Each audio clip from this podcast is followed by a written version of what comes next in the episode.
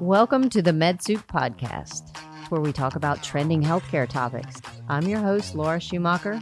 Let's dig in. Today, we are joined by Dr. Robert Wilson, the founder and medical director of Piedmont Interventional Pain Care. Dr. Wilson has served patients in Salisbury and the greater Rowan County region for over 15 years. He is board certified in both anesthesiology and pain medicine by the American Board of Anesthesiology. He completed his residency in anesthesiology and a fellowship in pain medicine at Wake Forest University Baptist Medical Center in Winston-Salem, North Carolina. Dr. Wilson is trained in the latest pain management techniques and therapies and is an avid speaker providing information to the public and medical professionals across the United States about the latest interventional pain treatments.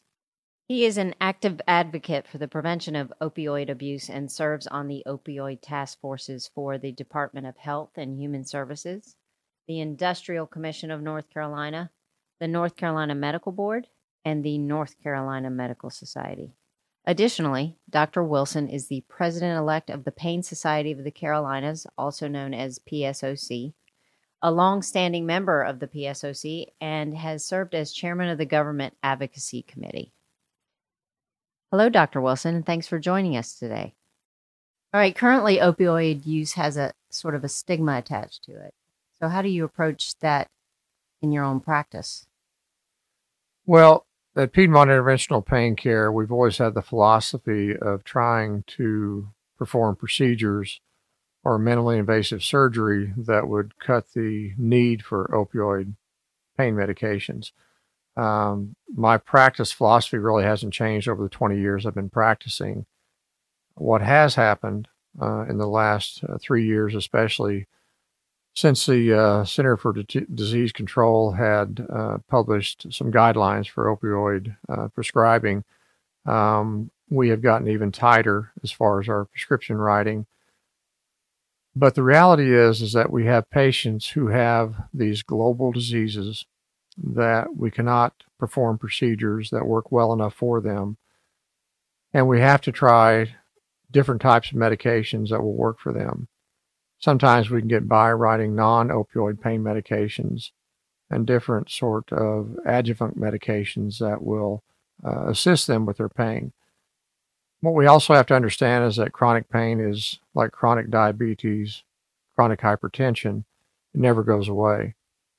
So anytime we can find a procedure that works for a patient and decrease or stop their opioid pain medication, anytime we can use another medication that is non-opioid for their problem, uh, we've always practiced that way. But because of the current climate with the opioid crisis, everybody has tightened their belt some as far as writing pain medications. But I've always been an advocate for the patient and to make sure they get the medications that they need. So there is a proper use of opioids in pain management? There is, from the standpoint of medications being written for chronic pain. You have to understand that I trained in this field in the late 90s uh, when we were told uh, and uh, taught by those uh, who were instructing us that pain medications could be written um, in higher doses. If one got tolerant to it, uh, you would just simply write more of the medications. The pharmaceutical industry backed that, of course. But I recognized early on, even during my fellowship, that patients who are getting more and more opioids uh, as far as their dosing increasing really didn't get that much better from it. They just got more tolerant to it.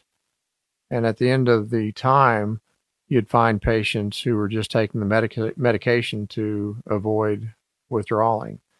So I recognized in my training that there really was a limit how much you could write for.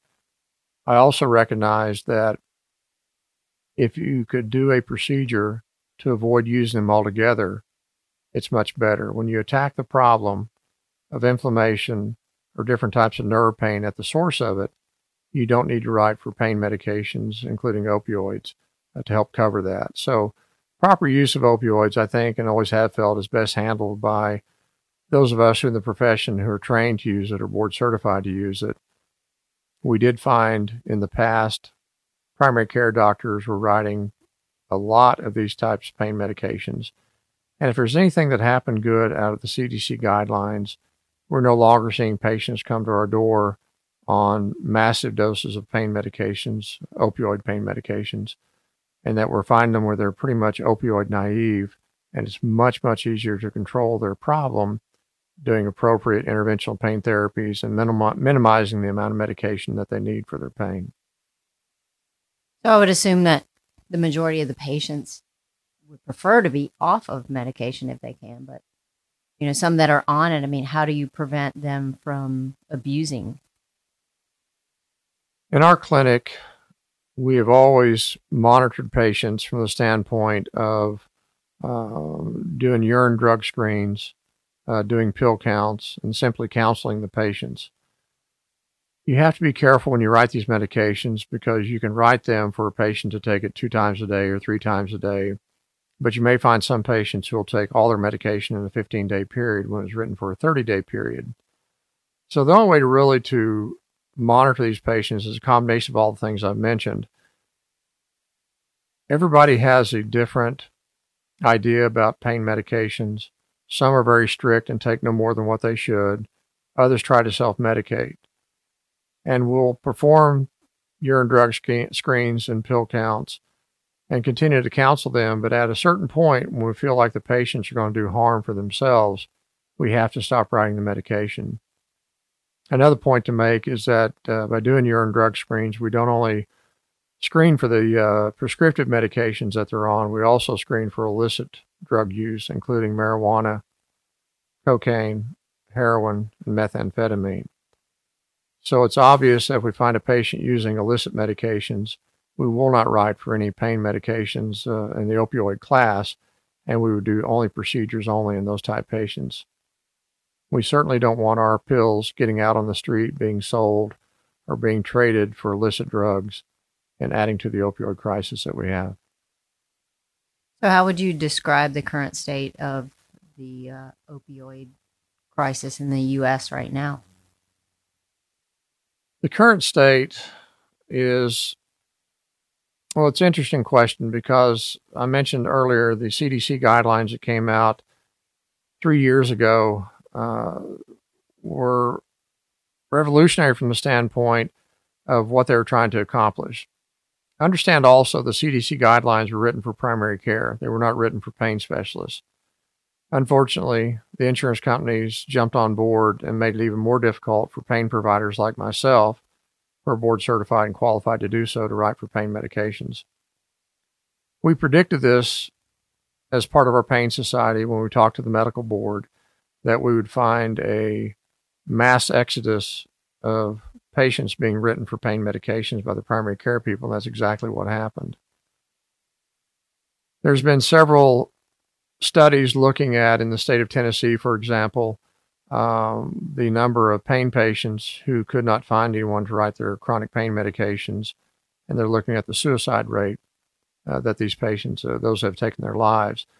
So, really, what's happened in the last three years, and and to this point in April of this year, the CDC put out new guidelines regarding the uh, what the guidelines were intended to uh, to do, and so many different organizations like mine had contacted them about the patients who are harmed because of their inability to get the pain medications that they need.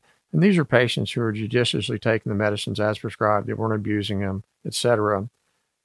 But the CDC director in April 10th of this year wrote uh, that the agency, the CDC, is working diligently to evaluate the impact of these guidelines and to clarify its recommendations to help reduce unintended harm.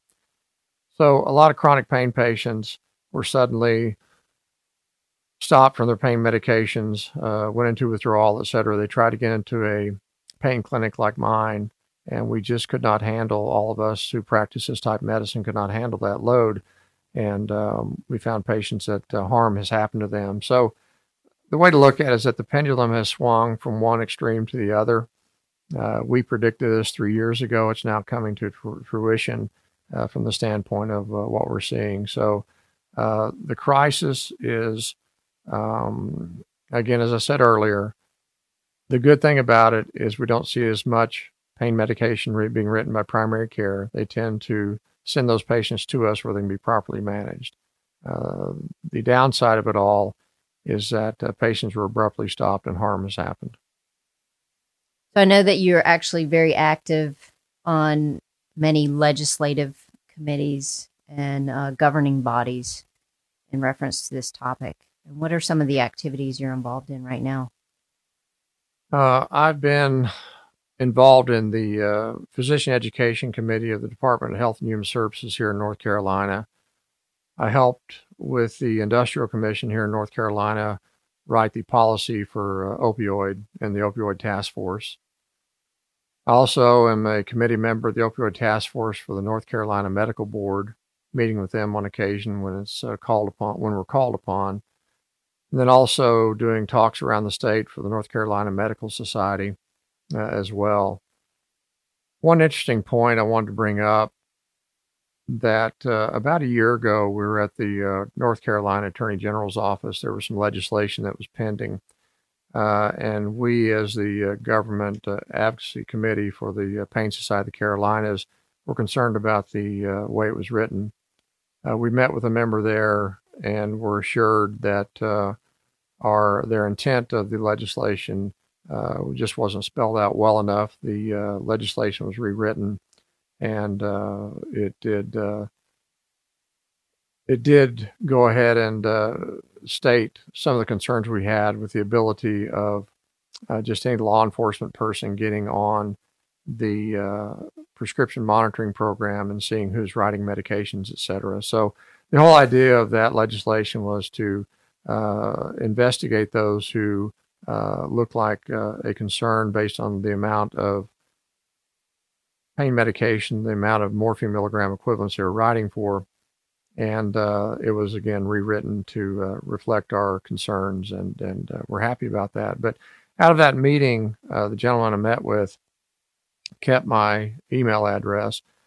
He wrote me an email just about uh, six weeks ago in regards to uh, a patient that had contacted him. And I want to use this as an example of what's happened in this world of uh, opioid crisis and how far the pendulum swung too far the other way. There's a lady who is a retired uh, school teacher uh, who has uh, sort of what we call a central pain state, a central pain problem with uh, as a result of multiple sclerosis.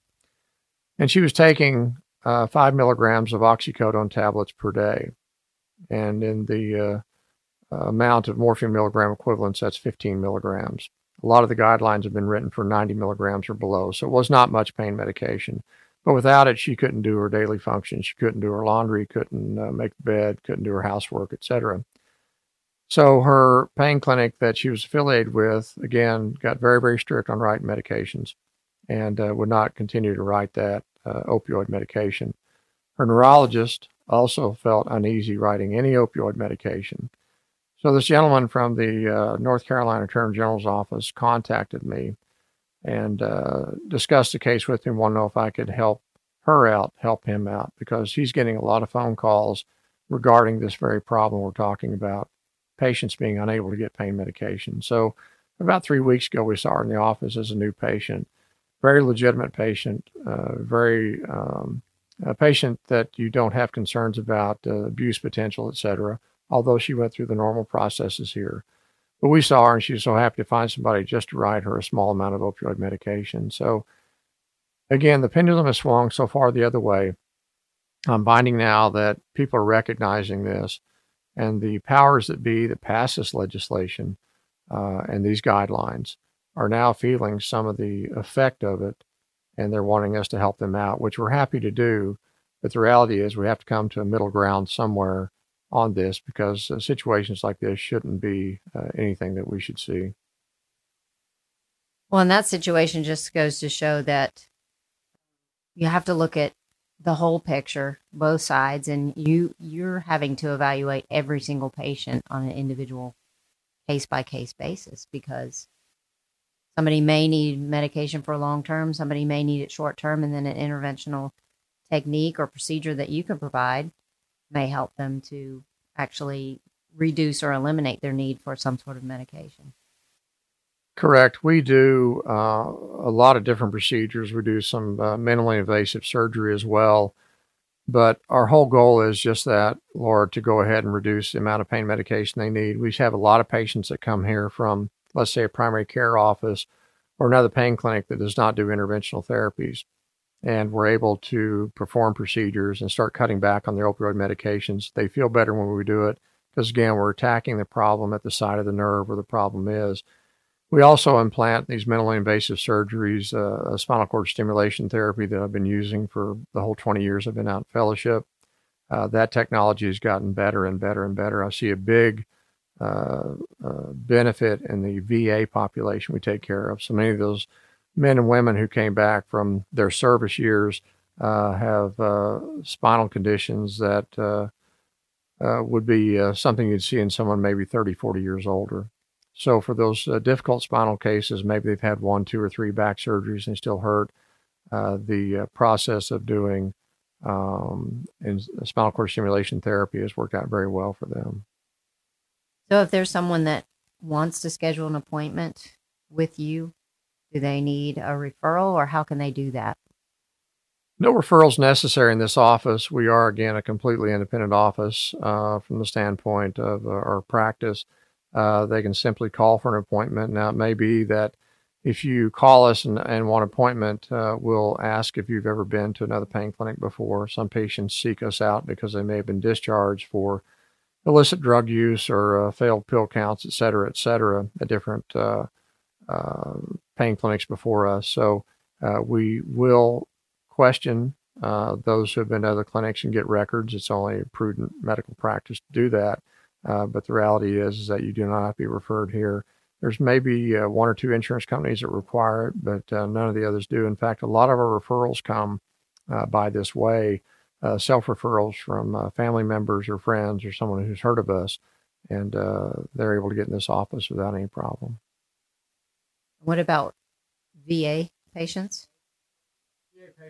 VA patients as well. We work very closely with them. I've been working with the VA for probably eight or nine years now. I first started seeing a few patients that came here uh, randomly, not knowing how they found their way here. At that time, I realized the need uh, for the kind of services I provide because the VA doesn't have anyone here in Salisbury that has the um, uh, training, the skill sets to do what I do. So they're happy to send patients here. And we have a very, very good relationship with them. But a VA patient can't simply call here and make an appointment uh, they have to go to their primary care doctor uh, at the VA, and that person would have to set up the appointment here and have an official referral. Okay. All right. Well, great. Thank you very much for that information. I think that will be very useful. Thank you very much.